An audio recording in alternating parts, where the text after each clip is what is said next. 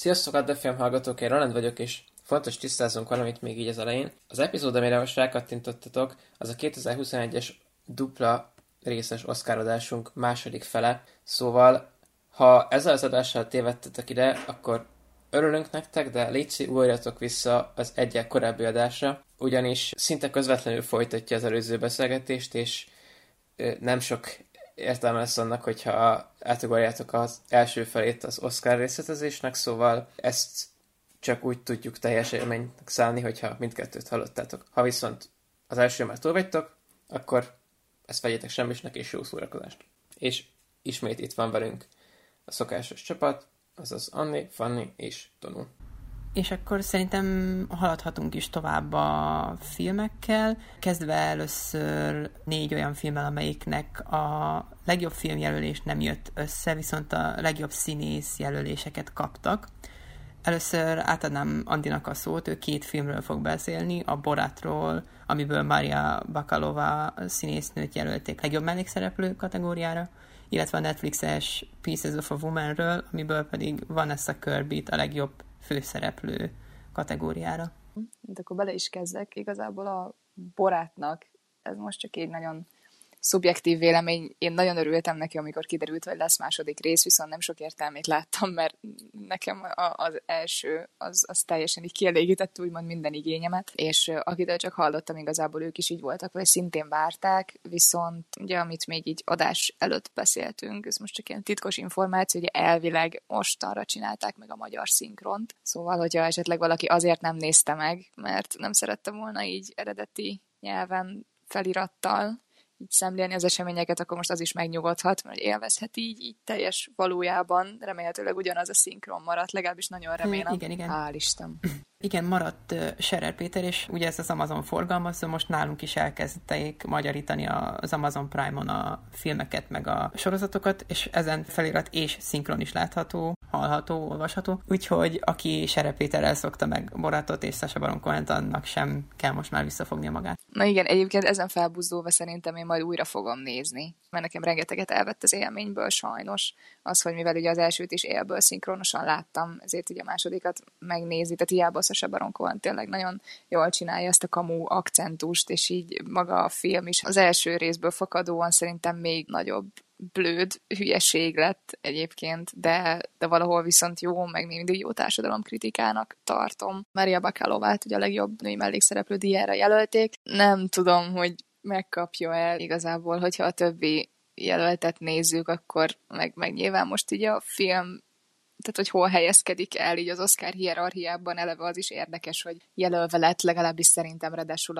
az adaptált forgatókönyv kategóriában is. Egyébként, hogy ezt már Tonó elmondta, amilyen filmeket is szoktak díjazni, hát most már nyilván ugye bizonyos kritériumoknak kell megfelelni a filmeknek, de én ezt valahogy úgy érzem, hogy kilóg a sorból. Hiába szórakoztató és, és jó, és valóban jól játszik benne, én nem gondolnám, hogy ezt a díjat, ezt ő fogja bezsebelni, de, de tényleg egyébként aki egy picit gusztustalan, de ilyen vicces, hát porátos filmre vágyik, az ugye úgy csatlakozik be igazából a film történetbe, hogy a, az első óta eltelt több év, és hát igen, főszereplőnk az semmit nem változott nagyjából, illetve talán egy kicsit megráncigálta az élet. Igazából egy csomóan amerikai éles társadalomkritikának ítélték meg az ilyen dokumentarista stílusban helyzetkomikumként felvett részek miatt, amit hát nem rendeztek meg előre egy pont ez a különlegesség egyébként az egész filmnek, hanem tényleg egyszer csak így berontott a stáb, és akkor amit így ott rögzítettek, így azt került végül is a vászorra. Szóval talán emiatt a stílus miatt egyébként így lehet jelölve, de hát nyilván nem ebben a kategóriában sikeredett. Szóval nem tudom, én nagyon többet nem mondanék róla. Egyébként tényleg magyar szinkronnal, aki egy szombat este, ha esetleg nem sörözni megy, leül, és tényleg ilyen agyi basztónak egy jót szeretne nevetni, annak egyébként szerintem tökéletes. De többre én nem méltatnám. Tény, Sasha Baron Cohen igazából jót játszik, de igen, tehát a Borát film az egy Borát film lett, szerintem pár fokkal rosszabb, mint az első. Nagyjából ennyi, nem tudom, hogy közületek látta valaki, vagy meg mert elnézni valaki. Én láttam még a premierkor, ha Szerintem is jobb az első, de én ugyanúgy voltam vele, mint te is, hogy amikor bejelentették, furcsáltam, hogy miért születik meg eleve ez a film. De ahhoz képest én nagyon élveztem már, mint én el nem tudtam képzelni, hogy hogyan tudják beépíteni a sztoriba, és nagyon elegánsan folytatta. Azt meg már a Sasha Baron sorozatánál is beszéltük adáson kívül többször, hogy hihetetlen az, hogy ezek nem megjátszott jelenetek. Egyszerűen tényleg észreszejtő, hogy milyen helyzeteket szül az, hogy ő ezt az egyértelműen komikus karaktert, pont az adás előtt pár perccel beszéltük, hogy lehetetlen nem leszűrni abból, ahogy Sasha Baron Cohen megnyilvánul ebben a szerepben, hogy ez nem egy vicc. És, és az, hogy ennyi embernek nem esik le, az számomra ez a film nekem nem szórakoztató volt, hanem Loki ijesztő. Az, hogy ezt 2020-ban meg lehetett csinálni, és ilyen kínos helyzeteket szült, meg ne is menjünk bele, hogy milyen botrányokat a film után, borzalmas, mármint maga az, hogy megszülethetett ez a film, és hogy ilyen formában. Hát pláne, hogy az első sikerén felbozdulva, hogy rengeteg ember látta pont azért, mert sikeres volt a film, és még ezek után is igazából bevették az emberek. Szóval ez amúgy nekem is ijesztő. De maga a film szerintem amúgy minőség, sőt, Maria Bakalova meg nagyon üdítő eleme a filmnek, szerintem nem jogtalan az élőlés. Nekem az elején nagyon túlzás volt egyébként, tehát én, én nagyon neki éreztem. A szándékos volt szerintem. Igen, és nagyon jó kiegészítették egymást végül a Sasha Baron Cohen borátjával, tehát igen, egy kicsit szokni kellett, de utána nagyon jól ment neki is ugyanez az improvizálós színészkedés. Meg kellett a, a lány karaktere ahhoz, hogy Beredban is végbe menjen egy karakterfejlődés, és azt, azt egyedül szerintem nem lehetett volna megoldani. Ja, nem, mert akkor ugyanolyan lapos lett volna. Mert mint hogy nem lapos, mert az első sem volt lapos, csak akkor azt mondom, hogy nem lett volna ebben a filmben itt semmi új igazából. Ami nekem fura még a baráttal kapcsolatban, hogy nem tudtuk is revizálni egymás között sem, hogy miért adaptált a forgatókönyve. Mármint ezek spontán helyzetek, amik sokszor konkrétan be se voltak jelentve előre, és amit felvettek, azt is nem hinném, hogy adaptált forgatókönyvből készítették volna, szóval... Annyi van egyébként írva hozzá, hogy Baron Cohen, stb. stb. stb. stb. alkotta Borát Szagdiev karaktere alapján, tehát a saját maguk adaptációja van így rámondva. Hogy ez Jó, az... ez most olyan, mint hogyha mi a szakdolgozatban, nem tudom, is magunkra hivatkoztunk volna, mert ez kb. akkor így... Ez most azért nem értem, mert akkor ilyen alapon semmilyen folytatást nem lehetne jelölni, mert az eredeti karakterekről, mint ezt a folytatásnak a scriptjét. Szoktak lenni jelölve folytatások? Amúgy ezzel most, most gondolkodom, igen. Várj. Mert lehet, hogy tényleg ez van, hogy folytatás, és ilyen még nem volt. Nekem se ugrik be, hogy rájöttek volna folytatást máskor. Lehet, hogy ez van mögötte. De egyébként lezárva a témát, én kedveltem nagyon a barátot. Nem szabad tőle szerintem az első filmnek a szintjét várni, de úgyhogy ennyi időt a kettő között nem is érdemes, meg nem is fel elvárás, de szerintem tök szépen kiegészíti az elsőt én egyelőre ezt így annyira nem éltem meg jónak, mint, mint kellett volna. Nekem az első az az ilyen etalon barátfilm, de szerintem ezzel úgy rengetegen vannak, meg lesznek is így. És akkor most egy jó pár fokkal komolyabb film felé a Pieces of a Woman következő, amiben ugye, ahogy már Tonó elmondta, igazából van ezt a körbit, jelölték a legjobb színésznő díjára. Igazából most ugye nagyon népszerű volt a Korona című sorozatban láthatók egyébként Erzsébet királynő hugaként, és ott is egyébként jót játszott. Tehát van ez a körbi, mert eléggé nem is tudom, ingoványos talajra tévedt ez a film, mert nem sűrűn szokták feldolgozni ezt az otthon szüléses témakört, de, de szerintem igazából akárki nézi, ha nő, ha férfiként, így mindenkinek így összefacsorodik a szíve, vagy ideges lesz. Bennem igazából ez a két fő érzés váltakozott így nagyjából, mert egyszerűen nem értem, hogy a mai modern világban, amikor minden eszköz, ami így ahhoz szükséges, hogy valóban egy egészséges gyereket, és ha még komplikáció is lép fel a szülés közben, így megmentsenek egy kórházban, még egyszer mondom, ahol minden modern technikus persze ott is becsúszhat egy-egy ékszer, de hogyha a százalékos arányokat nézzük, akkor azért egy jóval magasabb ott a túlélési esélye, mintha otthon az ágyadon, ahol csináltátok a gyereket, ott is hozott világra. Szóval nekem ez így nagyon, nagyon fájt, és tényleg iszonyatosan ideges lettem, ugyanakkor meg sajnáltam mindkét szereplőt, és igazából várható volt, hogy ennek az egésznek mi lesz a vége. Ilyen metaforikus párhuzamok vannak egyébként, tehát az évszak szimbolika az itt teljes mértékben él benne, télen kezdődik a film, és akkor folyamatosan így a, a fejlődéssel így párhuzamosan haladva végül kitavaszodik, illetve ugye a fér szerepében Shia LaBeoufot láthatjuk, aki hát valószínű egyébként egy, egy kicsit idegbeteget játszik, szóval én személyes véleményem szerint nem nagyon kellett magát megerőltetnie, meg nem igényel túl nagy felkészülést ez a szerep, de ne legyen igazam,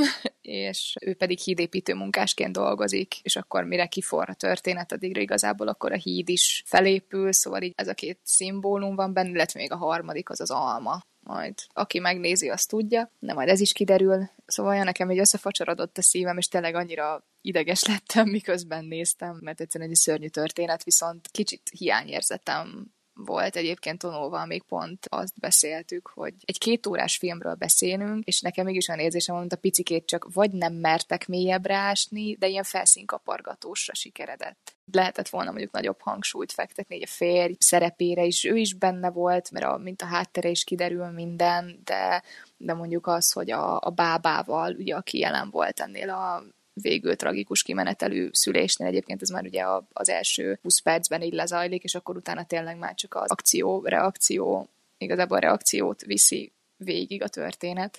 Arra épül a film, a bába szerepe az, az igazából így nagyon minimálisan van megjelenítve, tehát nem egyfajta revans film, amit így, így várnánk, hiszen nyilván, hogyha ilyesmi történik, és valaki elveszít egy, egy egyébként egészséges gyereket, akkor elsőnek talán férben ébred inkább a bosszúvágy, mert ugye valakire így rá akarják lőcsölni a felelős szerepét, ami szerintem teljesen érthető. Ugye nyilván az anya, ő másképp vélekedik, és, és ez az ellentét, ez, hát ez, ez végül majd kiderül igazából, hogy miben merül ki. Úgyhogy nekem tetszett. Ugye magyar vonatkozás is van a filmnek, hiszen Munduc Kokornél rendezte, Weber Kata írta a forgatókönyvet. A kreatív exkluzív producer az, az Martin Scorsese volt, szóval azért elég komoly neveket vonultat fel.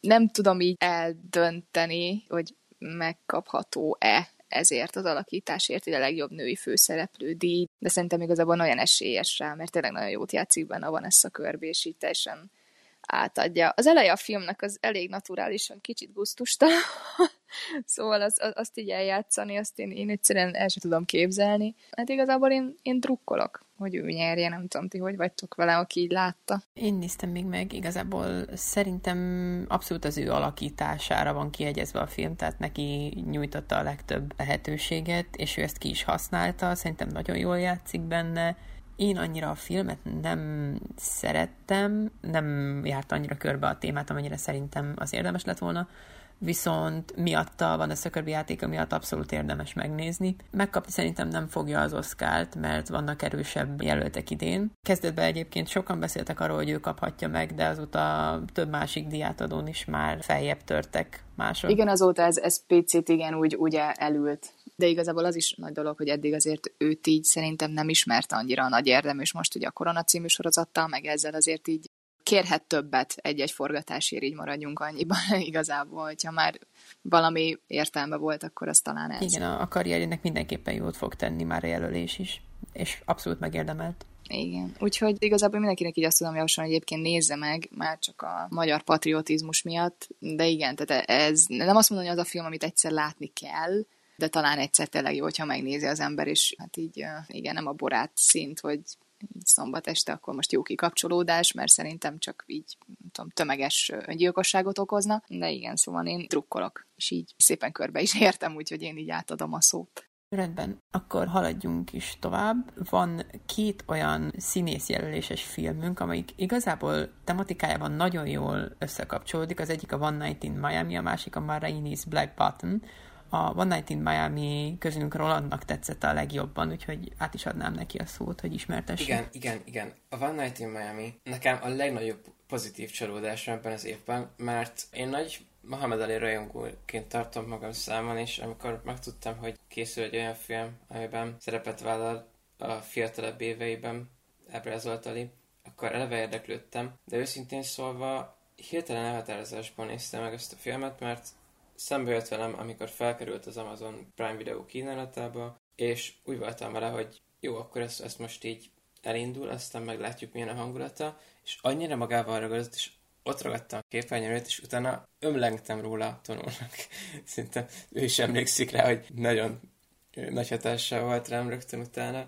Annyira szeretem, amikor egy filmet a beszélgetések és a párbeszédei visznek el, és ez a film szerintem ha nem vesszük azt a néhány, az első mondjuk 10 percben látott felvezető helyszínt, akkor konkrétan mindig zárt térben és egy-két fontosabb szobában játszódik, és annyira tökéletes forgatókönyv ennek a filmnek, hogy egyszerűen nem tudok belekötni semmilyen szinten a párbeszédekbe. Remekül működnek a karakterek és egymás közötti dinamikájuk is. Tényleg fel tudnám idézni szinte az összes olyan jelenetet, amikor a karakterek közelebb kerültek egymáshoz. Elég felidézni azt, amikor közösen énekelnek a, a bakerét lejátszó mellett. Tényleg annyira váratlan ért, hogy ilyen minőséget képvisel ez a film, és nekem az idei mezőnyből kimerem mondani, hogy ez abszolút favoritom. Kétlem, hogy mindegy kategóriát be tudna húzni, de legalább az adaptált forgatókönyvet, ha elvinni, azt, azt nagyon-nagyon értékelném és jogosnak tartanám. Látni fogjuk majd a Marénivel összekötve, hogy ez is egy színpadi előadás, és Regina King egy olyan majdnem makulátlan munkát végzett ezzel az átirattal, hogy szerintem ennek lehet jövője a későbbiekben is, és nagyon örülök, hogy képviselik ezt a stílust, és kimerem azt is mondani, hogy a legnehezebb filmek azok, amiket nem a történetük viszel, hanem a karaktereik és a párbeszédeik, ezért szeretem az olyan filmeket, amik a lehető legkevesebb helyszínen játszódnak, és ez az ékes példájának, hogy hogyan kell ezt csinálni, úgyhogy a lehető legnagyobb tapsot szeretném küldeni így virtuálisan a One Night in Miami készítésében résztvevő összes embernek, és nagyon szurkolok nekik vasárnap este. Én is sokkal jobbnak tartottam végül a filmet, mint ahogy előzetesen vártam. Nagyon kellemes meglepetés volt. A forgatókönyvet én neki adnám egyébként a jelöltek közül. Állítólag a majd általunk is később megbeszélt Nomadland a legfőbb esélyes, ami szerintem egyrészt jogos, másrészt azért szövegkönyvben és párbeszédekben sokkal erősebb, úgyhogy én is a One Night in Miami-nek szurkolok illetve már a jelölésének is örülök Leslie Odom Jr.-nak, ugye ő a énekes Sam Cooke-ot játsza a filmben, és legjobb mellékszereplőnek van jelölve. Én nem ismerem Sam Cooke-nak a karrierjét, tehát én nem tudok róla annyit, viszont elkezdett érdekelni a karaktere az ő játéka miatt, és talán tényleg a négy karakter közül a filmben ő és Malcolm X-nek a hát idézőben rivalizálása van a leginkább kiemelve, mert ugye az egyik fő vitát az fogja okozni a szereplők között, hogy abban az időszakban a polgárjogi mozgalmak idején hogyan kéne támogatni a saját közösségét a fekete embereknek, és ugye a Malcolm X az kicsit radikálisabb, a Sam Cooke az pedig a saját maga útját járja ebben. Szerintem ez nagyon jól fel van dolgozva, tényleg, amit Urand is mondott, parádés párbeszédekbe van belesűrítve, és nagyon jó színészi játékot láthatunk az egész film során. Egy majdnem két órás filmről beszélünk, és elröpül az idő, amíg tart. Viszont akkor a színpadi adaptációval át is térnék a másik filmünkre, a Marini's Black Bottomre, ami szintén egy színpadi adaptáció volt. Hasonló témát is dolgoz fel. A 20-as évek Chicagójában játszódik egy recording stúdióban, egy ilyen lemezfelvevő stúdióban, ahol a korszak nagy blues énekese Marini fog éppen fölvenni a legújabb albumához zenéket. Ugye ő kihasználja azt, hogy fekete énekesnőként most ennyire keresett a korszakban, és hát mai szemben nézve nagyon díva hozzáállást tanúsít, emiatt megnehezítve ugye a többieknek a dolgát, viszont a történet az szerintem leginkább nem is róla szól, vagy nem is miatta annyira kiemelkedő, hanem a Chadwick Boseman alakítása miatt, aki a bandájának a trombitását, a Levit játsza. Egyébként a legjobb férfi főszereplő Oscar posztumusz Oscar, mert ugye sajnos Chadwick Boseman tavaly nagyon hirtelen elhunyt, és emiatt most már nem élhette meg, hogy éppen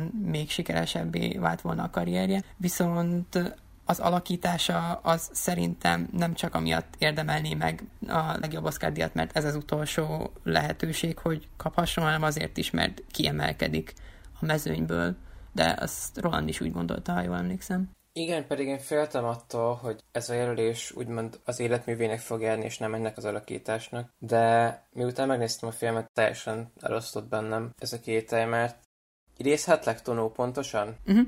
Tonó azt mondta, hogy azt is kiátsza magából Chadwick Boseman ebben a szerepben, és teljesen meg kell adnom, hogy ez, ez pontosan így történik. Nagyon kevés meggyőzőbb színészi lettem az utolsó pár évben, és tényleg összetör a gondolat, hogy ennek az embernek nem láthattuk több szerepben kibontakozni a tehetségét, mert sokan úgy emlékeznek rá, hogy ő volt a Marvel fekete párca, és itt látszik igazán, hogy milyen nagy potenciál volt még az ő karrierjében. nem tudok nem úgy gondolni erre a filmre, hogy letaglózzon a gondolat, hogy, hogy már nincs köztünk Chadwick Boseman. Szóval sokatszor is nyugodjon békében, és nagyon szurkolok annak, hogy, hogy elvigye ezt, mert ha valami, akkor ez most az abszolút megérdemelt kategórián. Igen, szerintem is. És örülök is neki, hogy elméletileg egyedül Anthony Hopkins az, aki még úgy nagyjából a mezőnyben van az ő alakításához képest. Ők kettőket mondják, és szerintem Chadwick Boseman jó eséllyel idén Postumus meg fogja nyerni az Oscar díjat. Két dolgot emelnék még ki.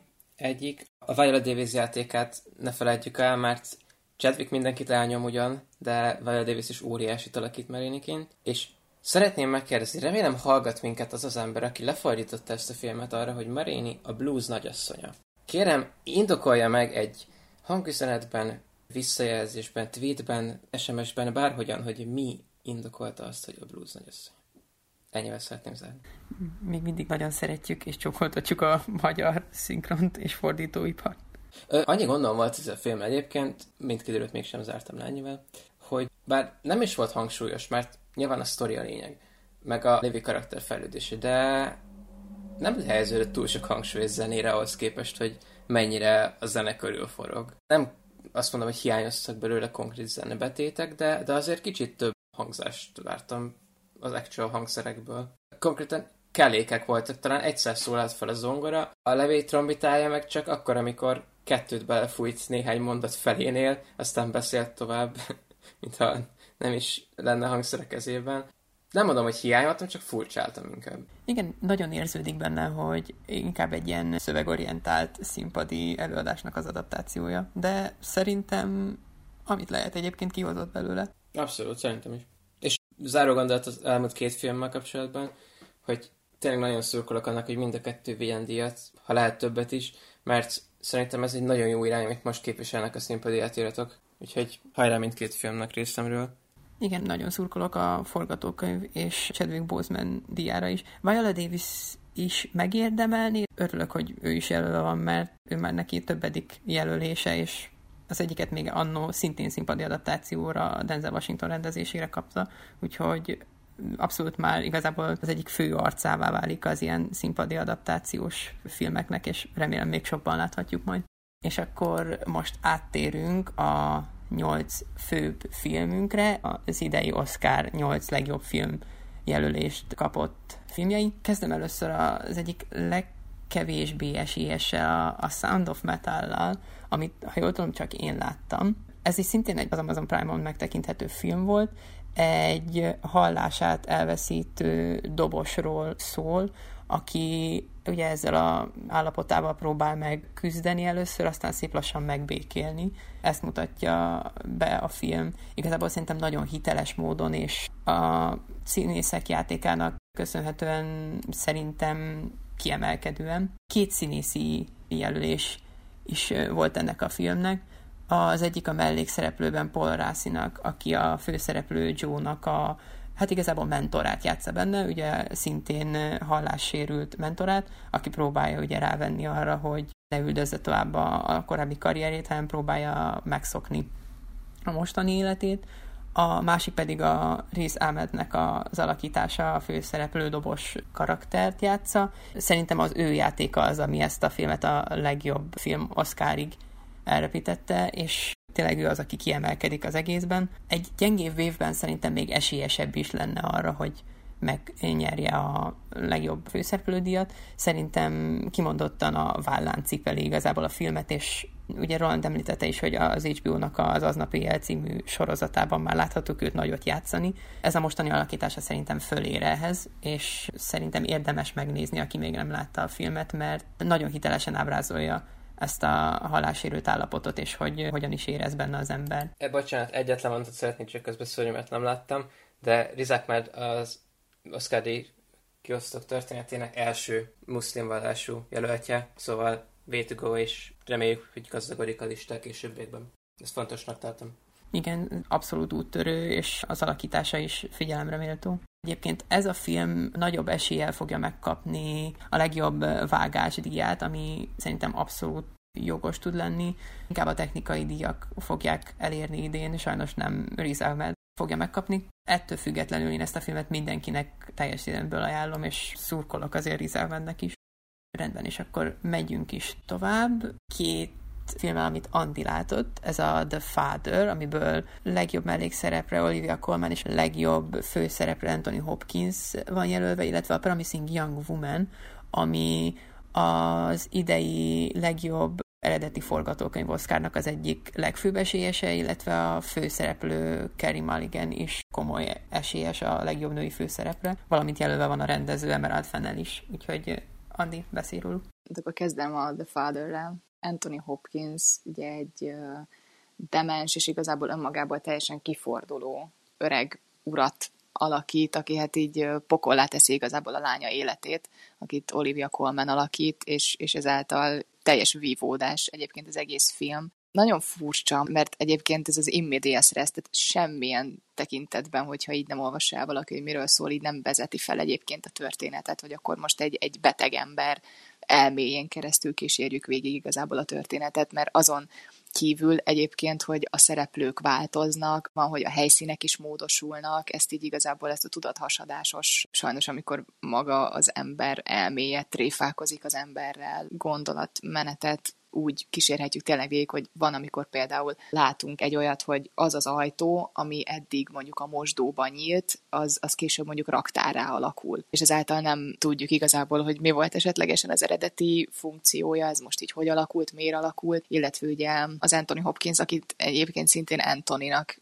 hívnak a filmben is. Sajnálatra méltó, mert, mert valóban aki leélt egy életet egészségesen, annak tényleg borzasztó, hogy ilyen szintű tudatkárosodáson kell igazából keresztül mennie, és majd így távozik az élők sorából, de, de ugyanakkor nyilván azt is bemutatja, amit szerintem így teljességében egyébként kimerített, hiszen egy bő másfél órás filmről beszélünk. Egyébként ez nem is követelt volna meg így többet, tökéletesen bemutatja azt, hogy akár a, a családtagok mennyire szenvednek ettől, mind a lánya, mind az ő férje, hiszen ugye hozzájuk költözik, így bemutatja ezt az egész tényleg vívódást, hogy egy, egy mennyire egy, egy makacs és szinte már gyerek szintjén lévő idős, néha agresszív, néha nagyon szomorú, szélsőséges viselkedésű emberrel igazából mennyire lehet, vagy hát inkább nem lehet együtt élni, hiszen akkor arra itt te is rámész nekem így baromi kellemetlen volt egyébként nézni, hiszen nyilván nem az a újongva fekszem le, sajnos pont lefekvés előtt néztem, ugye kicsit így rosszul is aludtam, de ugyanakkor Sir Anthony Hopkins alakítása egyébként szerintem utánozhatatlan és valami elképesztő. Tehát ezt így eljátszani, úgyhogy még a neve is ugyanaz, és ugye életkorban is igazából stimmel, valami elképesztő, hogy neki nem lett egyébként tudathasadása, vagy nem tudom, hogy neki esetleg így hány álmatlan éjszakát okozhatott ez a szerep így sose értettem, hogy ezeken így hogy tudnak túllépni, vagy hogy nem tudnak túllépni. Legjobb férfi főszereplőnek van ugye jelölve, illetve Olivia Colman is egyébként szerintem nagyon jót játszik. Meglepő módon egyébként most én nem tudom mi van, de tele van a Korona című sorozat címszereplőivel, ugye az Oscar díját adó. Mindegy, csak így mellékesen nagy zárójelben jegyeztem meg. Illetve én hozzátennék, hogy Olivia Colman már kapott is egyszer egy Oscar díjat a The Favorite című filmre két éve, azt hiszem két-három évvel ezelőtt. Ó, hát persze. már nagyon régóta, még a korona előtt is ott volt, már nem csak a kapuban, hanem konkrétan a díjnak annyira közelében, hogy már kezében tartott egyen úgyhogy régi játékos már itt. A film viszont szerintem abszolút Anthony Hopkinsnak a jutalomjátéka tényleg, és mondtad is, hogy Anthony a karakter is. Azért Anthony, ha jól tudom, mert a Florian Seller, aki a rendezőíró, saját színdarabjából dolgozta fel, és elvileg ő ezt a szerepet egy az egyben Anthony Hopkinsnak szánta. Tehát ő azt akarta, hogy ezt ő játsz el, mert ő Anthony Hopkins tekintette erre a legalkalmasabb színésznek. Tehát ez a film azért készülhetett el. Ez valahol nagyon félelmetes. De abszolút jogos. És hogyha nem lenne Chadwick Boseman idén, akkor én is Anthony Hopkinsnak adnám. Hát igen, ez, ez majd kérdéses lesz igazából. Az a baj, hogy ilyen helyzetben én abszolút nem, mivel én sajnos a másik filmet nem láttam, ezért nem igazán tudom megítélni, hogy most Érted, mert ilyenkor mindig benne van az, hogy csak azért, mert mondjuk meghalt, illetve az Anthony Hopkins csak azért, mert, mert mondjuk már régi motoros, meg stb. stb. Szóval ez a tiszteletdíj, vagy, vagy a valós teljesítmény, ez, ez az a baj, hogy szerintem mindenki fejében így kicsit összemosódik, és ezáltal én, én őszintén nyilván nem érülök a bizottságban, sajnos, milyen király lenne, de szerintem ez így most nehéz szülés lesz. Igazából én ezt a filmet most nem is szeretném így tovább nyújtani, tényleg nekem az életemben egyszer egyébként így elég volt látni, mert szerintem óriási félelmeket generálhat így, így bárkiben, Tehát ettől a tudatállapottól szerintem így igazából mindenki retteg. Ugyanúgy, ahogy igazából a Pieces of Woman is egy olyan szituációt mutat be, amitől igen, hát minden nő, vagy, vagy jövendőbeli apa, vagy így bárki retteg, de annak van egy olyan üzenete, hogy az valahol megelőzhető. Így ez a fajta demencia viszont ez, hát ez sajnos nem. Ennyit erről igazából, és akkor egy nekem iszonyatosan nagyon-nagyon tetszett ez, ez a Kerry Mulligan-es ígéretes fiatal nő, vagyis a Promising Young Woman, ez ilyen tipikus pszichó női karakter, amit én, én nagyon imádtam. Igazából nem derül ki, csak majd a, a végére a teljes történet, és egyébként szerintem nagyon rafináltan van megoldva az egész, nekem már az elejétől kezdve nagyon tetszett. Egy nőről szól, akinek megerőszakolták a legjobb barátnőjét az egyetemen, és, és azóta revansot vesz a pasikon, hogy részegen elcsábítja őket. Ugye ez nem derül, hogy az előzőekkel mit csinált, igazából csak két szituációt mutat be, nem öli meg őket, pedig én azt is nagyon éltem volna egyébként, de azért mellett, hogy én is kicsit pszichopata vagyok, elnézést de ezen kívül egyébként nagyon tetszett, és akkor utána, hogy hogy van így az egész felépítve, tehát ilyen elég hullámvölgyes a film. Ugye Kerry Mulligant is jelölték legjobb női főszereplő díjára, amit Szerintem egyébként megérdemelne, ahhoz képest, hogy az elején ugye nagyon támadták, hogy ez, ez ilyen, nem is tudom, mi volt a párhuzam, igen, hogy Harley Quinn karakter igazából 2.0, csak ugye az ilyen lebutítottabb verzió, meg hogy nem elég csinos ehhez a szerephez, nem elég dögös, inkább a Margot Robinak kellett volna játszani, és a többi, a többi támadások. Ez, bocsi, ez utóbbi egyébként szerintem azért nagyon vicces, hogy valamelyik kritikus azzal szólt be a Kerry Mulligannek, hogy a Margot Robbie mennyivel jobb lenne egy ilyen karakternek az eljátszására, hogy ezzel tulajdonképpen pont prezentálta azt a jelenséget a férfiak nőkhöz való hozzáállásában, amiről a film is szólni akar. Persze, és ugyanakkor meg egyébként tök szép csajról beszélünk. Én nem is értem. Jó, most nyilván tehát a, a Margot Robbie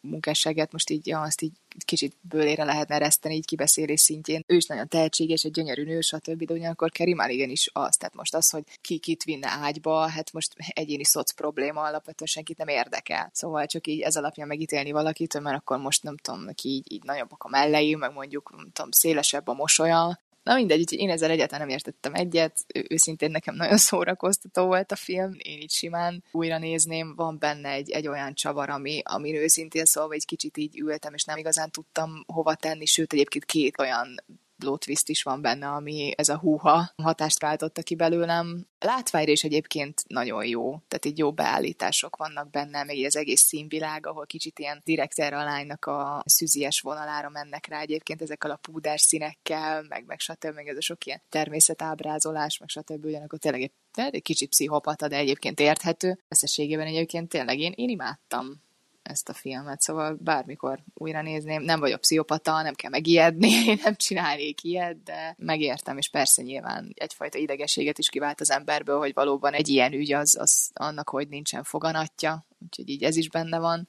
Tehát ja, egyébként így kezdem tudatos, hogy a legtöbb filmtől én ideges leszek. Az idei Oscar jelölt filmjeink stressz indukáló hatású. Hát de tényleg. Na minden, mondjuk legalább ér valami inger egyébként, az se annyira rossz dolog. Mm, hát a rendező, nem is tudom, igazából az, az szerintem nem igazán. A forgatókönyvet tartom egyébként még talán esélyesnek. Szerintem egyébként a forgatókönyv fogja még valószínűleg megkapni. Igen. A vágás, ne felejtettem említeni, de Fathernél, hogy, hogy ugye ott is a vágás az is jelölve van. Abban szerintem sokkal érdekesebb a vágási technika egyébként, mi mondjuk a Promising Young Woman-ben. Én ott inkább a Father tartanám esélyesebbnek, vagy a Promising Young Woman kéne mondani, akkor a forgatókönyv, illetve én még a női főszereplő esélyesnek is tartom. Kerry Mulligan is óriásit játszik benne, tehát valóban tényleg nagyon jó. Én teljesen meglepődtem, nekem őszintén szóval még így a Nagy Gatsby szerelmeként élt így a fejemben, ami hát nem egy annyira mostani film. Én ott is szerettem, tehát szerintem kinőtte magát, és megérdemelni pláne amennyi rosszallást meg támadást kellett szerencsétlennek így elviselnie, míg eljutott idáig. Nem minden, úgyhogy nekem tetszett, egy pszichopata nő, tök király, nem tudom, revansot vesz a férfiakon, szórakoztató, de amúgy a végére azért úgy elkamolyodik, és mondom azon, hogy én is pislogtam, hogy ez az atya úristen. Nem tudom, nekem ez a rohadt jó kategória, most elnézést a kifejezésért. Tényleg, jó, jó is kész. Ennyit szerettem volna mondani erről a két filmről. Jó, rendben. Igazából én is ennyit tudok mondani, ajánlanám mindenkinek, hogy tekintse meg. Szerintem egy nagyon fontos film volt idén, a forgatókönyv abszolút megérdemli a díjat, Kerry Mulligan is nagy alakítást nyújt benne, és a témát is egy olyan szemszögből mutatja be, ami nem annyira jellemző ezekre a fajta stílusú filmekre, úgyhogy abszolút újat is mond a témában. Igen, mert igazából elmondja, amit ugye mindenki sejt, meg úgy tudat alatt egyébként így tud, tehát hogy tisztában van vele, de, de ezt így nem nagyon szokták kiteregetni, hogy úgy mondjam, ezt az ilyen eltusolást. Ez sem teljesen igaz, mert nyilván sok film szól erről, de, de ez mégis más. Igen. Jó, úgyhogy szerintem haladjunk is tovább. A legtöbb Oscar jelölést kapott filmre, a, főleg a technikai díjak miatt 10 Oscar jelöléssel rendelkező David Fincher által rendezett Mank című Netflix filmre, ami legjobb smink, jelmez, látvány, hang, vágás, zene, operatőri munkára és rendezésre is jelölve volt, illetve a legjobb férfi főszereplő Gary Oldman, és a filmnek az egyik legesélyesebbje, a legjobb női mellékszereplőre Amanda Seyfried volt jelölve. Fanni, te láttad még ezt a filmet? Kérlek, beszélj róla. Így van. Igazából azt gondolom, hogy erről a filmről nagyon sokat lehetne beszélni, de igyekszem csak a legfontosabb elemeit kiemelni. Alapvetően az egész sztoriáról és az ötletről, hogy ezt a sztorit megfilmesítsék, azt gondolom, hogy ez egy nagyon jó ötlet, és a sztori nagyon érdekes, és visz magával, és működik. Viszont túl hosszú. És tudom, hogy ez tőlem nem egy újdonság, mert én alapvetően úgy állok a két óránál hosszabb filmekhez, hogy miért ilyen hosszú. De erre még te is azt mondtad, Tonó, hogy ez egy picit túl hosszú, és valóban vannak benne olyan jelenetek, amelyeket szerintem rövidebbre lehetett volna venni, és ugyanúgy megmaradt volna az értéke a történetnek. Emiatt egy picit néha unalmas volt, és meg is kellett állítanom közben, hogy nem tudom, kimenjek egy újabb kajáért. A színészi alakításról azt gondolom, hogy mind Gary Oldman, mind Amanda Seyfried megérdemli, nagyon megérdemli a jelölést. Nekem Amanda Seyfried csodálatos volt ebben a filmben, és nem csak azért, mert tényleg gyönyörű volt vizuálisan is, de szerintem tényleg nagyon jól alakította ezt a karaktert. Még a sztorira visszatérve annyit mondanék el, hogy olyan szempontból kicsit nehéz odafigyelni rá, hogy szerintem elég sok ilyen filmipari háttértudást igényel, hogyha igazán meg akarja érteni az ember az összes utalást benne, mert azért itt dobálóznak rendesen nevekkel, meg filmekkel, amit, hogyha valaki nincs tisztában ezzel a korral, hogy itt mik történtek és milyen filmek voltak, meg hogy hogyan működött ez az egész igazából, akkor lehet, hogy elég nehéz lehet megérteni, mert nagyon tömör. De egyébként azt gondolom, hogy maga a sztori vezetés az abszolút zseniális, szerintem nagyon jól voltak összerakva a flashbackek és a jelen időben történő dolgok, és a végére nagyon szépen összecsúcsosodott az egész, és hát a vacsorás csúcs jelenetben Gary Oldman nagyon nagyot alakít, úgyhogy azt gondolom, hogy abszolút érdekes film, főleg azok számára, akik szeretik magát az aranypolgárt, és akkor így emiatt a háttérsztoria is érdekli őket, de nem gondolnám, hogy ez egy mindenkinek való film, mert tényleg picit túl hosszú, picit túl tömör. Egyébként még ugye azt kell tudni róla, hogy ez egy fekete-fehér film, ami szerintem egy nagyon okos döntés volt, mert így még jobban vissza tudja adni ennek az egész kornak a hangulatát és az életérzést. Úgyhogy egyébként én még annak ellenére, hogy kicsit túl hosszúnak gondolom, így is egy jó filmnek, gondolom egy jó élménynek. Netflixen meg lehet nézni, úgyhogy ha valaki kíváncsi rá, akkor szerintem abszolút megéri, de igazából röviden ennyit gondolnék elmondani róla.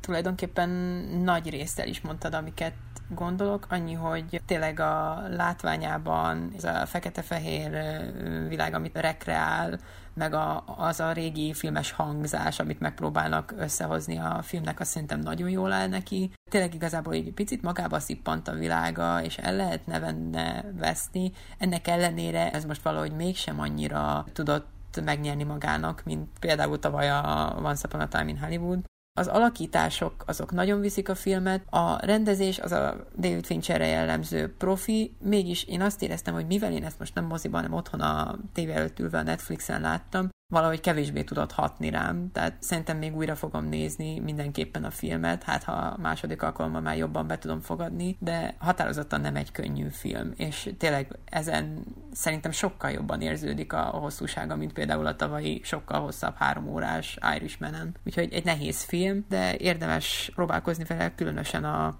filmrajongóknak.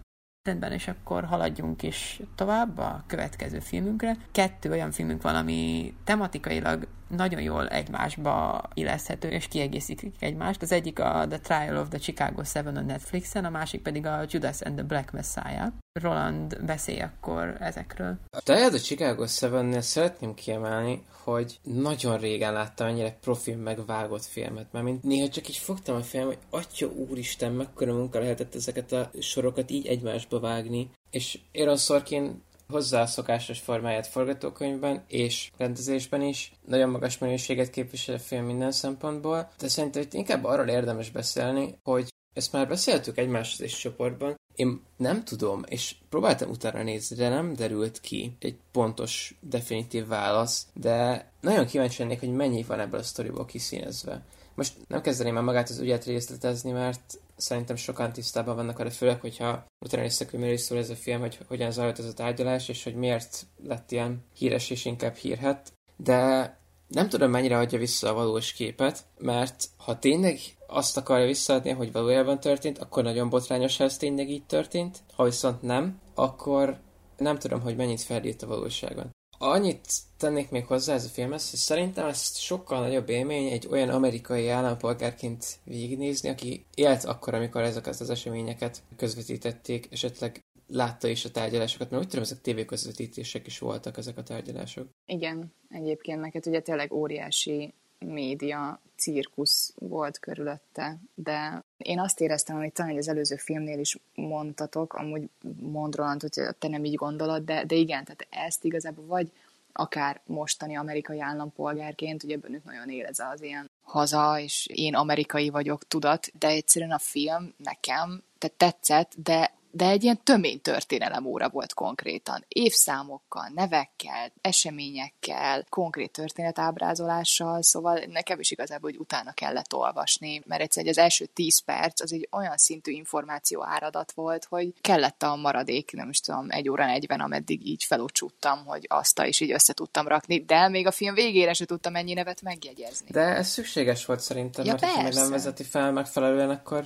nincs meg a kontextus. Igen, tehát én is gondolkodtam rajta, hogy hogy lehetett volna másképp felvezetni, de az a baj, hogy igen, egy ilyen rövid, ilyen inzertekkel történő áttekintés, meg ugye a végén is úgy zárja, ameddig erre nem találnak ki jobb módszert, addig ez sajnos így marad. De a vágás amúgy az, azzal egyetértek, hogy a zseniális. Az, az nagyon jó. És a színészi játék is, tehát főleg Eddie Redmayne és Sacha Baron érdemes kiemelni, de igazából mindenki tökéletesen hozta azt, amit elvártak tőle, és a legjobban azért le ennek a filmnek a hangulatát, hogy dühöngtem, miközben néztem. Egyszerűen tehetetlen dühöt éreztem az igazságtalanság miatt, ami ott történt, és azt, hogy ezt ilyen formában vissza tudta adni, hogy egy a saját ágyam kényelmében is dühítsen az, az eset, ami történik, az le a kalappal.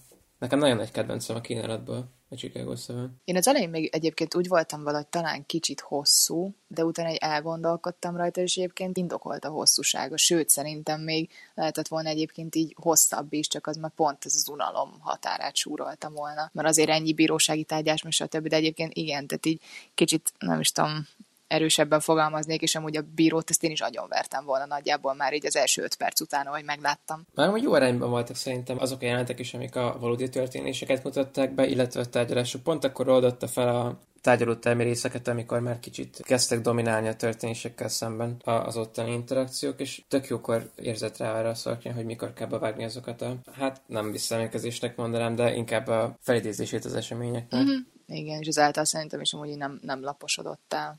Én kifejezetten szerettem, és amit Tonó említett az elején, az összekötés, szerintem nem spoilerezzük el a Trial the Chicago 7 mert ezek történelmi tények, hogy úgy függ össze ez a két film, hogy a legjobb film kategória egy másik jelöltjét, a Judas and the Black Messiah-t, konkrétan be lehet illeszteni az idővonalába a Chicago 7-nek, ugyanis, mint ez köztudott Fred hampton a Black Panther Party egyik vezető tagját, a Chicagói tárgyalás idején meggyilkolták. Ez látható is a Trial of Chicago 7-ben, és konkrétan, ha annál jelenetnél valaki megnézi a Judas and the Black Messiah című filmet, akkor meglátja a teljes sztorit mögötte, és folytathatja onnan a Chicago 7 és tökéletesen illeszkedik egymásba a két film, mert az utóbbi egy az egyben Fred Hampton halálát dolgozza fel, mégpedig úgy, hogy az egyik főhősünk maga Hampton, a másik pedig a később a gyilkosává váló, úgymond őt eláruló, piti bűnözőként induló, majd később merénylővé váló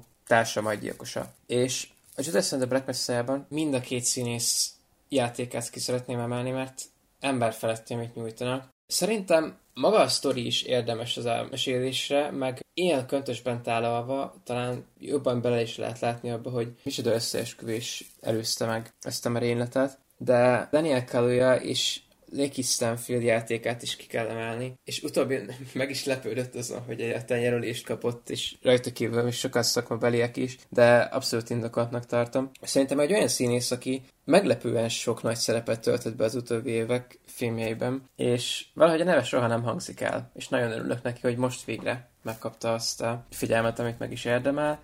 Tudom, te is láttad Justin Black messiah és nem egyezik a véleményünk a minőségéről, szóval fejtsd ki te is. Igazából a minőségéről a véleményünk maga az annyiba egyezik, hogy mind a úgy gondoljuk, hogy egy jó alakításokkal, nagyon kiemelkedő alakításokkal elemezhető, alapvetően okés film, csak én számomra nem nyújtott igazából semmi ennél többet. Tehát én elismertem a színészeknek az alakítását, szerintem érdemesek a jelölésre, sőt, egy gyengébb évben talán még esélyesebbek is lennének, viszont maga a cselekmény az nem nyújtott nekem többet annál, mint hogyha most ezt én amerikaiként akkor elolvasom egy ilyen akár leleplező riportban, vagy egy ilyen újságcikkben. Nekem olyan kicsit nem is akartam azt a szót használni, bár egyszer szerintem használtam, hogy üres volt a film, de ez azért nyilván nem igaz. Nem, nem kaptam tőle semmi többet, amitől nekem ez egy emlékezetes film lenne. És annyival többet arról sem beszélt, hogy mik vezettek az eseményekhez és Hampton halálához. Tehát nem adott annyival több insightot se ebbe az egészben.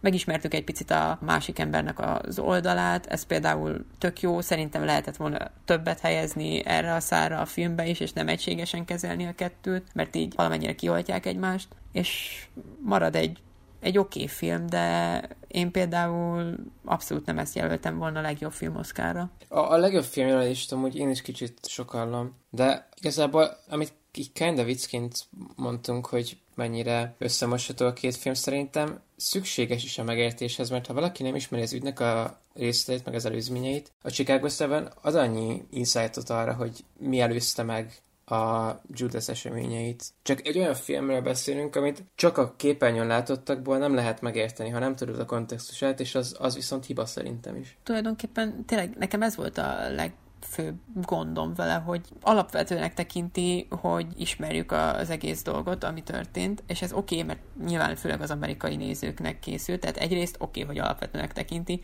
másrészt pedig, hogyha alapvetőnek tekinti, viszont annyival többet ezen kívül nem is kíván mondani a dologról, akkor úgy egy picit ugye a saját létét kérdőjelezi meg most így nagyon-nagyon negatívan és nagyon sarkítva kifejezve ezt a dolgot. Tehát nem prezentálja a film, hogy miért lett volna annyira fontosabb ezt most így, ebben a formában bemutatni nekünk. Tényleg az alakításokon kívül.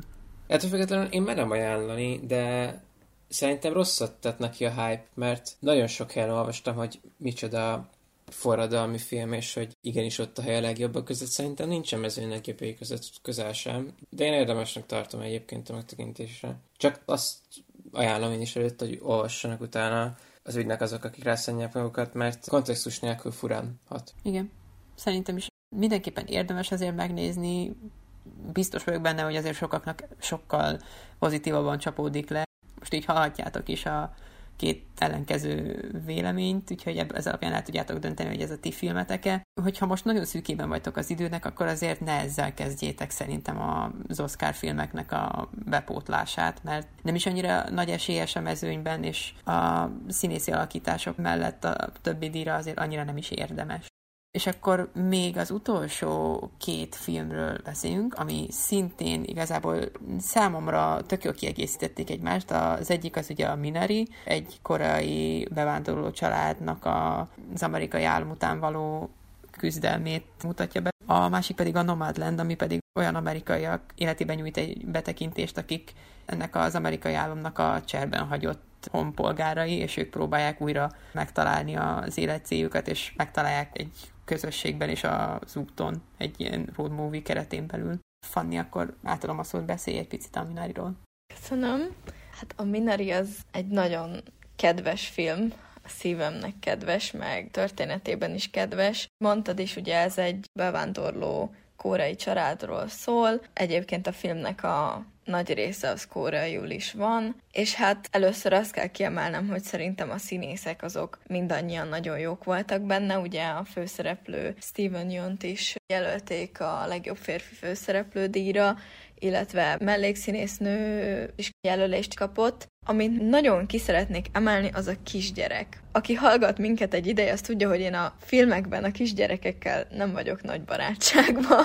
Legtöbbször mondhatni nagyon idegesítenek, viszont ez a kisgyerek szerintem zseniális volt már, amennyire egy gyerekszínész zseniálisnak lehet nevezni, főleg egy ilyen fiatalt. Nagyon aranyos volt, nagyon jól visszaadta azt a karaktert, akit vissza kellett adni, ugye ez a rendezőnek effektíve a gyerekkorát dolgozza föl igazából. Nagyon-nagyon meglepődtem rajta, hogy mennyire imádtam, és a karakterek közti interakciók is nagyon-nagyon jók voltak szerintem. Nagyon jól voltak megírva a dialógusok, szóval az egész család létet szerintem nagyon nyersen és nagyon jól ábrázolta ez a film. Ez volt számomra az, ami legjobban megragadott, Emellett pedig képi világa is nagyon-nagyon szép volt. Ugye nagyon sok jelenet egy termőföldön játszódik, vagy egy réten, meg ilyen erdős területen, és szerintem nagyon jól megválogatták a színezését is, meg a plánokat, és stb. Szóval gyönyörű magával ragad egyébként szerintem a zenéje is, tök jó volt, nagyon illett a hangulatához, úgyhogy én azt gondolom, hogy ez egy nagyon értékes történet, főleg így a család szempontjából, és én nagyon szurkolok neki, bár majd nem sokára mindjárt beszélünk a Nomadlandről, szerintem a Nomadland ellen nem nagyon van esélye, de azt gondolom, hogy ebből a nyolcból talán ez a Nomadland után a második legjobb film, legalábbis számomra, úgyhogy egy abszolút pozitív és nagyon kedves filmnek tartom.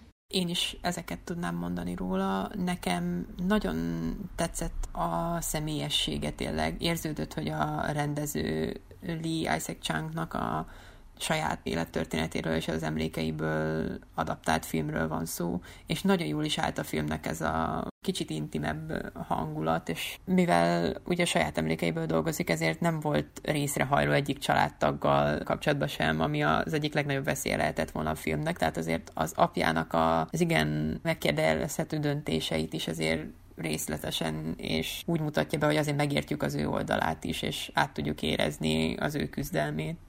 Én is szerettem minden, mindent elmondhatok, amit szerettem volna. Szóval én is kiemelném azt, amit Fanny zárta, hogy szerintem a Nomadland mellett sajnos nincs esélye, de bármelyik másik évben nagy esélyesként futhatna. Igen. Én akkor annyit mondanék még hozzá, hogy szerintem akinek még van is esélye, az a legjobb női mellékszereplőre, a Yong Zhong, azt hiszem így kell ejteni a színésznőnek a nevét, aki a nagymamát játszotta. Amanda Seyfried és közte fog nagy valószínűséggel eldőlni, mert Olivia colman egy kicsit már kevésbé magasra pozícionálják most, mint esélyest a Fatherért. Úgyhogy én nem igazán tudnám eldönteni, hogy Amanda Seyfried vagy ő kapja-e meg, de én már csak azért is örülnék, hogyha inkább most erre az alakításra kapná, mert akkor lenne egy korai színésznő, aki Oscar díjat kapott, és ez szerintem egy hatalmas nagy dolog lenne. De akkor folytassuk is az utolsó filmünkkel, ami egyébként az Oscarnak az egyik legfőbb esélyese többünk szerint is idén. Ez a Nomadland, amit hárman láttunk, és mindhármunknak kimondottan tetszett. Roland, átadom a szót, akkor egy picit beszélj a filmről.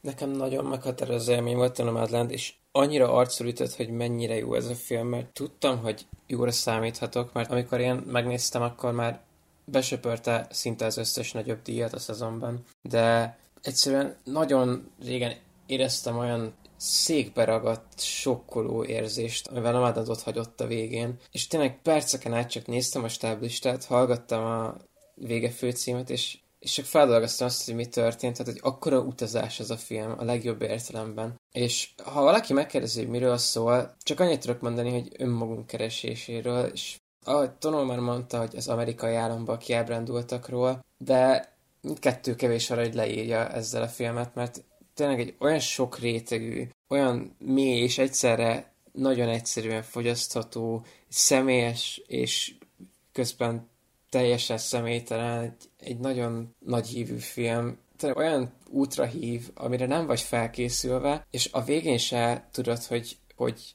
telt el ilyen gyorsan az idő, de odaértél, és egy olyan csomagot ad neked átlévő életedre, szerintem ez az a film, ami veled marad.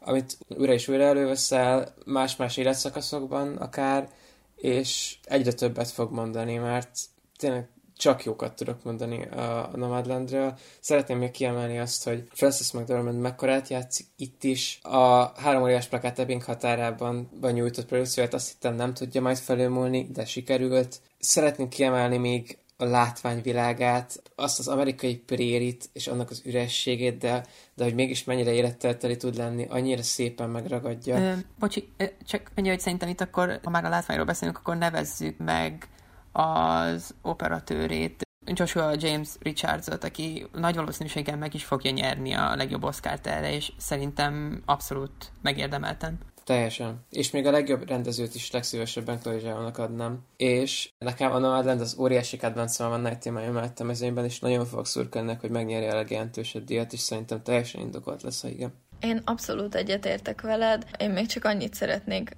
hozzátenni, ami nekem egy ilyen személyes kis élmény, hogy nagyon ritka az, amikor egy filmen úgy sírok, hogy nem azért sírok, mert szomorú, vagy mert a vége van, és akkor ez egy ilyen nagy feloldás, hanem csak szimplán azért, mert vannak benne olyan jelenetek, amik olyan fajta boldogságot, vagy egy olyan érzést adnak át, amit így nagyon hirtelen áttélek. És a Nomadlandben több olyan jelenet volt, vagy, vagy olyan esemény, amin egyszerűen elsírtam magam, mert annyira szép volt, hogy annyira képes volt átadni éppen azt a boldogságérzést, vagy azt a magányt, vagy azt a felemelő, megható pillanatot, hogy tényleg többször elsírtam magam olyan jeleneteken, amin igazából nem is feltétlenül kellett volna, hogy sírjak. Úgyhogy nagyon-nagyon nagyon powerful az egész, és nem is tudom, hogy most így hirtelen tudnék-e mondani még egy filmet, ami ilyen erős hatással volt rám, így a közelmúltból. Úgyhogy én csak ennyit szerettem volna hozzátenni. Nekem is szerintem nagyon rég nyújtott ennyit egy film megtekintés után, és ritkán látok egy olyan road movie-t, mert ez igazából a road movie-nak mondható, de ritkán látok olyat ebben a stílusban, amelyik nem csak annyi road movie, hogy követünk valakit, egy szereplőt az utazás során, hanem hogy tényleg nézőként vele együtt utazunk. Tehát sikerül a filmnek elérnie, hogy mi is átéljük azt a katarzist, amit az utazás és az önmegtalálás, önmagunk keresése jelent a főszereplőnek. Én annyival szeretném zárni a gondolatémet a Nomadlandről, hogy a Filmakadémia hivatalos Instagram oldalán van egy sorozat, ami mindig egy-egy legjobb film jelöltet mutat be, és egy Zhao interjúban olvastam itt, hogy ő nem járt semmilyen filmiskolába, és nem tanult semmit a filmekről egészen addig, amíg le nem diplomázott. Aztán döntött úgy, hogy igazából nem a szakmájával szeretne foglalkozni. Ekkor végzett el egy filmiskolát, és azt mondta, hogy ahhoz, hogy valaki rendező lehessen, nem papírok kellenek, és nem a legnagyobbak elismerése, hanem tudni kell azt, hogy melyik szerepre melyik embert kell kiválasztania, és körülvenni magát olyan emberekkel, akik a lehető legjobban értik a saját dolgokat, és egy közös projektként összerakni valami maradandót, és ezt, ez annyira látszik is a filmen, hogy ez egy szeretett projekt, és mindenki beleadott tényleg a pajzonyait. És egy olyan végeredményt alkottak, ami szerintem nagyon ritka, hogy egy film ennyire kiemelkedjen az Oscar mezőnyből. És tényleg egy rossz ami sincsen a Nomadlandre, egy, egy akkora élmény, amit tényleg mindenkinek. Ha egy filmet néztek meg az idei kínálatban, akkor az én szavazatomat legalábbis mindenképpen a Nomadland kapjon. Támogatom, szerintem is. Rendben, akkor igazából ennyi lett volna az adás. Végigmentünk a legfontosabb filmeken, elhangzottak a mi tipjeink is, illetve a mi kívánalmaink is, hogy melyiknek kellene nyernie idén. Személyesen én is a Nomadlandnek fogok szurkolni, úgyhogy ebben idén nincsen köztünk vita, és reméljük idén is ugyanolyan jól fog működni ez a dolog, mint tavaly az élősködők esetében, és bejön a tippünk, bár most tényleg a legesélyesebb filmről beszélünk. Az Oscar az most vasárnap 25-én lesz követhető. Magyarországon, ha jól tudom, a Moziverzum csatornával rendelkező nézők azok meg fogják tudni tekinteni 23.45, de úgy nagyjából éjféltől kezdve a bevonulást, és kettőtől kezdve a díjátadót, ami hát szerintem várhatóan megint olyan öt és fél hat között lesz vége, hogyha valaki élőbe szeretnék követni. Ha pedig valakinek nem kenyere, az a nagyon-nagyon gagyi hangalámondásos leszinkronizálás, amit a magyar csatorna szokott csinálni, akkor az pedig megtalálhatja valószínűleg interneten is különböző livestreameken keresztül. Szerintem érdemes lesz idén is becsatlakozni, mert ahhoz képest, hogy milyen körülmények között kerültek bemutatásra, idézőjelbe bemutatásra ezek a filmek, ahhoz képest idén is nagyon-nagyon bő választék volt zseniális filmekben, úgyhogy van most is miért követni és izgulni. És akkor ezzel be is fejeznék a mai adást. Igyekszünk majd minél hamarabb jelentkezni a következő adással. Ez az elmúlt hetekben, illetve az ezen a héten bemutatásra került nagyobb blockbuster filmekről, például a Godzilla vs. Kongról és a Mortal Kombatról fog szólni. Illetve, hogyha még addig jön valami film, ami érdemes, akkor azt is kibeszéljük majd. Addig is én Bozó Antal voltam, és itt volt velem Fodor Fanni. Sziasztok! Szarka Roland. Sziasztok! És Szűcs Andrá. Sziasztok!